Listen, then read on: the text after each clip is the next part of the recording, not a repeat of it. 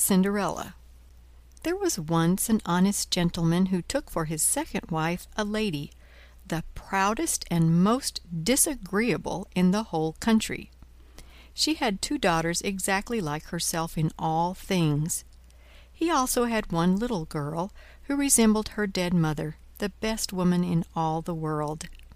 Scarcely had the second marriage taken place, than the stepmother became jealous of the good qualities of the little girl who was so great a contrast to her own two daughters.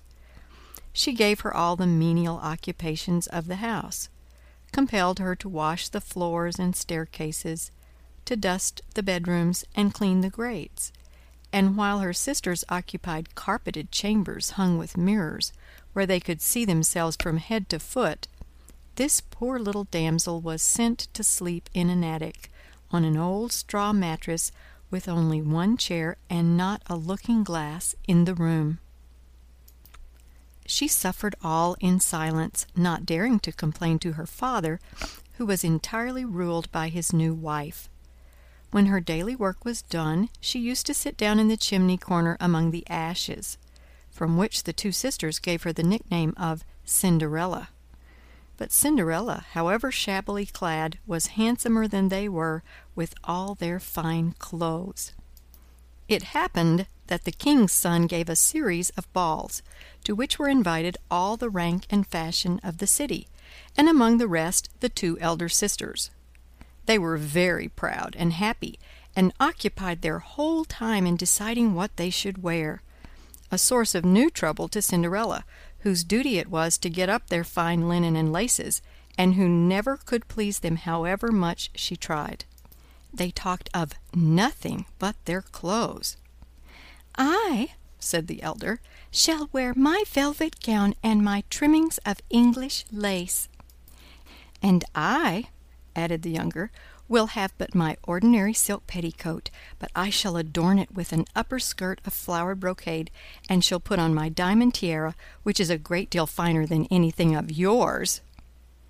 Here the elder sister grew angry, and the dispute began to run so high that Cinderella, who was known to have excellent taste, was called upon to decide between them. She gave them the best advice she could, and gently and submissively offered to dress them herself, and especially to arrange their hair, an accomplishment in which she excelled many a noted coiffeur. The important evening came, and she exercised all her skill to adorn the two young ladies. While she was combing out the elder's hair, this ill-natured girl said sharply, "Cinderella, do you not wish you were going to the ball?" "Ah, madam, they obliged her always to say madam. You are only mocking me.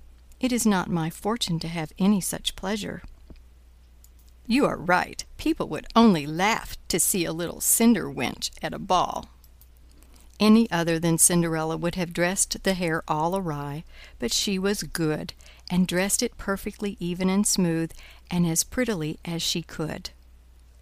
The sisters had scarcely eaten for two days, and had broken a dozen stay laces a day in trying to make themselves slender.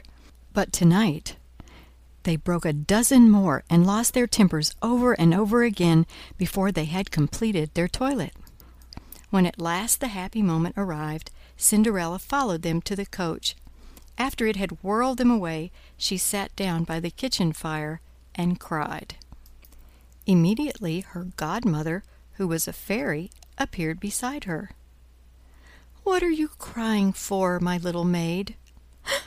"Oh, I wish, I wish—" Her sobs stopped her. "You wish to go to the ball, isn't it so?" Cinderella nodded. "Well, then, be a good girl, and you shall go.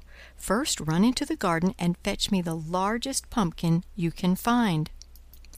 Cinderella did not comprehend what this had to do with her going to the ball, but being obedient and obliging, she went. Her godmother took the pumpkin, and having scooped out all its inside, struck it with her wand. It became a splendid gilt coach, lined with rose-colored satin. "Now fetch me the mousetrap out of the pantry, my dear." Cinderella brought it. It contained six of the fattest, sleekest mice. The fairy lifted up the wire door, and as each mouse ran out she struck it and changed it into a beautiful black horse. But what shall I do for your coachman, Cinderella? Cinderella suggested that she had seen a large black rat in the rat trap, and he might do for want of better. You are right. Go and look again for him.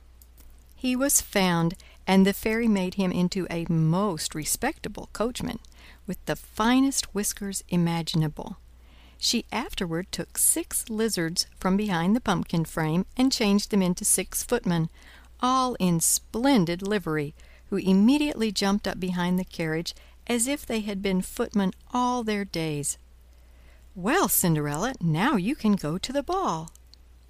What, in these clothes? said Cinderella piteously, looking down on her ragged frock. Her godmother laughed, and touched her also with the wand, at which her wretched threadbare jacket became stiff with gold and sparkling with jewels. Her woolen petticoat lengthened into a gown of sweeping satin, from underneath which peeped out her little feet, no longer bare, but covered with silk stockings and the prettiest glass slippers in the world. Now, Cinderella, depart, but remember, if you stay one instant after midnight, your carriage will become a pumpkin, your coachman a rat, your horses mice, and your footmen lizards, while you yourself will be the little cinder wench you were an hour ago. Cinderella promised without fear, her heart was so full of joy. Arrived at the palace, the king's son, whom someone, probably the fairy, had told to await the coming of an uninvited princess, whom nobody knew, was standing at the entrance ready to receive her. He offered her his hand and led her with the utmost courtesy through the assembled guests, who stood aside to let her pass, whispering to one another, "Oh, how beautiful she is!" It might have turned the head of anyone but poor Cinderella, who was so used to be despised that she took it all as if it were something happening in a dream. Her triumph was complete. Even the old king said to the queen that never since her majesty's young days had he seen so charming and elegant a person. All the court ladies scanned her eagerly, clothes and all, determining to have theirs made next day of exactly the same pattern. The king's son himself led her out to dance, and she danced so gracefully that he admired her more and more. Indeed, at supper, which was fortunately early, his admiration quite took away his appetite. For Cinderella herself, with an involuntary shyness, sought out her sisters placed herself beside them and offered them all sorts of civil attentions, which coming as they supposed from a stranger and so magnificent a lady, almost overwhelmed them with delight. While she was talking with them, she heard the clock strike a quarter to twelve, and making a courteous adieu to the royal family, she re-entered her carriage, escorted tenderly by the king's son, and arrived in safety at her own door. There she found her godmother, who smiled approval, and of whom she begged permission to go to a second ball the following night, to which the Queen had earnestly invited her. While she was talking, the two sisters were heard knocking at the gate, and the fairy godmother vanished, leaving Cinderella sitting in the chimney corner, rubbing her eyes and pretending to be very sleepy. "Ah!" cried the eldest sister maliciously. It has been the most delightful ball, and there was present the most beautiful princess I ever saw, who was so exceedingly polite to us both." "Was she?" said Cinderella indifferently. "And who might she be?" "Nobody knows, though everybody would give their eyes to know, especially the king's son." "Indeed!" replied Cinderella, a little more interested. "I should like to see her. Miss Javotte that was the elder sister's name will you not let me go to-morrow and lend me your yellow gown that you wear on Sundays?" "What! lend my yellow gown to a cinder wench? I am not so mad as that." At which refusal Cinderella did not complain, for if her sister really had lent her the gown, she would have been considerably embarrassed. The next night came, and the two young ladies, richly dressed in different toilets, went to the ball. Cinderella, more splendidly attired and beautiful than ever, followed them shortly after. Now remember twelve o'clock, was her godmother's parting speech, and she thought she certainly should. But the Prince's attentions to her were greater even than the first evening, and in the delight of listening to his pleasant conversation, time slipped by unperceived. While she was sitting beside him in a lovely alcove, and looking at the moon from under a bower of orange blossoms, she heard a clock strike the first stroke of twelve. She started up and fled away as lightly as a deer. Amazed, the Prince followed, but could not catch her. Indeed, he missed his lovely Princess altogether, and only saw, running out of the palace doors, a little dirty lass whom he had never beheld before, and of whom he certainly would never have taken the least notice. Cinderella arrived at home breathless and weary, ragged and cold, without carriage or footman or coachman, the only remnant of her past magnificence being one of her little glass slippers, the other she had dropped in the ballroom as she ran away. When the two sisters returned, they were full of this strange adventure how the beautiful lady had appeared at the ball more beautiful than ever, and enchanted everyone who looked at her, and how, as the clock was striking twelve, she had suddenly risen up and fled through the ballroom, disappearing no one knew how or where, and dropping one of her glass slippers behind her in her flight. How the king's son had remained inconsolable until he chanced to pick up the little glass slipper, which he carried away in his pocket and was seen to take it out continually and look at it affectionately with the air of a man very much in love. In fact, from his behavior during the remainder of the evening, all the court and royal family were convinced that he had become desperately enamored of the wearer of the little glass slipper. Cinderella listened in silence, turning her face to the kitchen fire, and perhaps it was that which made her look so rosy but nobody ever noticed or admired her at home, so it did not signify, and next morning she went to her weary work again, just as before. A few days after, the whole city was attracted by the sight of a herald going around with a little glass slipper in his hand, publishing with a flourish of trumpets that the king's son ordered this to be fitted on the foot of every lady in the kingdom, and that he wished to marry the lady whom it fitted best, or to whom it and the fellow slipper belonged. Princesses, duchesses, countesses, and simple gentlewomen all tried it on, but being a fairy slipper, it fitted nobody, and besides, nobody could produce its fellow slipper, which lay all the time safely in the pocket of Cinderella's old linsey gown.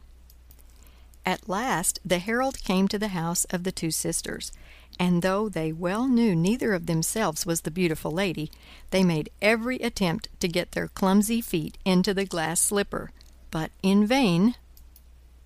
"Let me try it on," said Cinderella from the chimney corner. "What, you?" Cried the others, bursting into shouts of laughter, but Cinderella only smiled and held out her hand.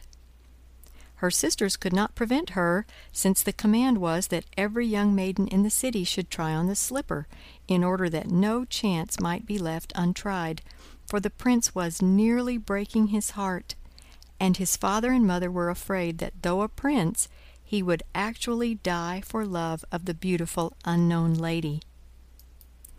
So the herald bade Cinderella sit down on the three-legged stool in the kitchen, and himself put the slipper on her pretty little foot, which it fitted exactly. She then drew from her pocket the fellow slipper, which she also put on, and stood up, for with the touch of the magic shoes all her dress was changed likewise. No longer the poor despised cinder wench, but the beautiful lady whom the king's son loved. Her sisters recognized her at once. Filled with astonishment, mingled with no little alarm, they threw themselves at her feet, begging her pardon for all their former unkindness. she raised and embraced them, told them she forgave them with all her heart, and only hoped they would love her always.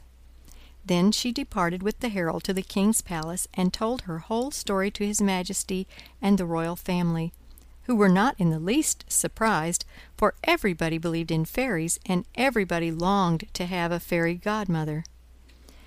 For the young prince, he found her more lovely and lovable than ever, and insisted upon marrying her immediately. Cinderella never went home again, but she sent for her two sisters to the palace, and with the consent of all parties married them shortly after to two rich gentlemen of the court.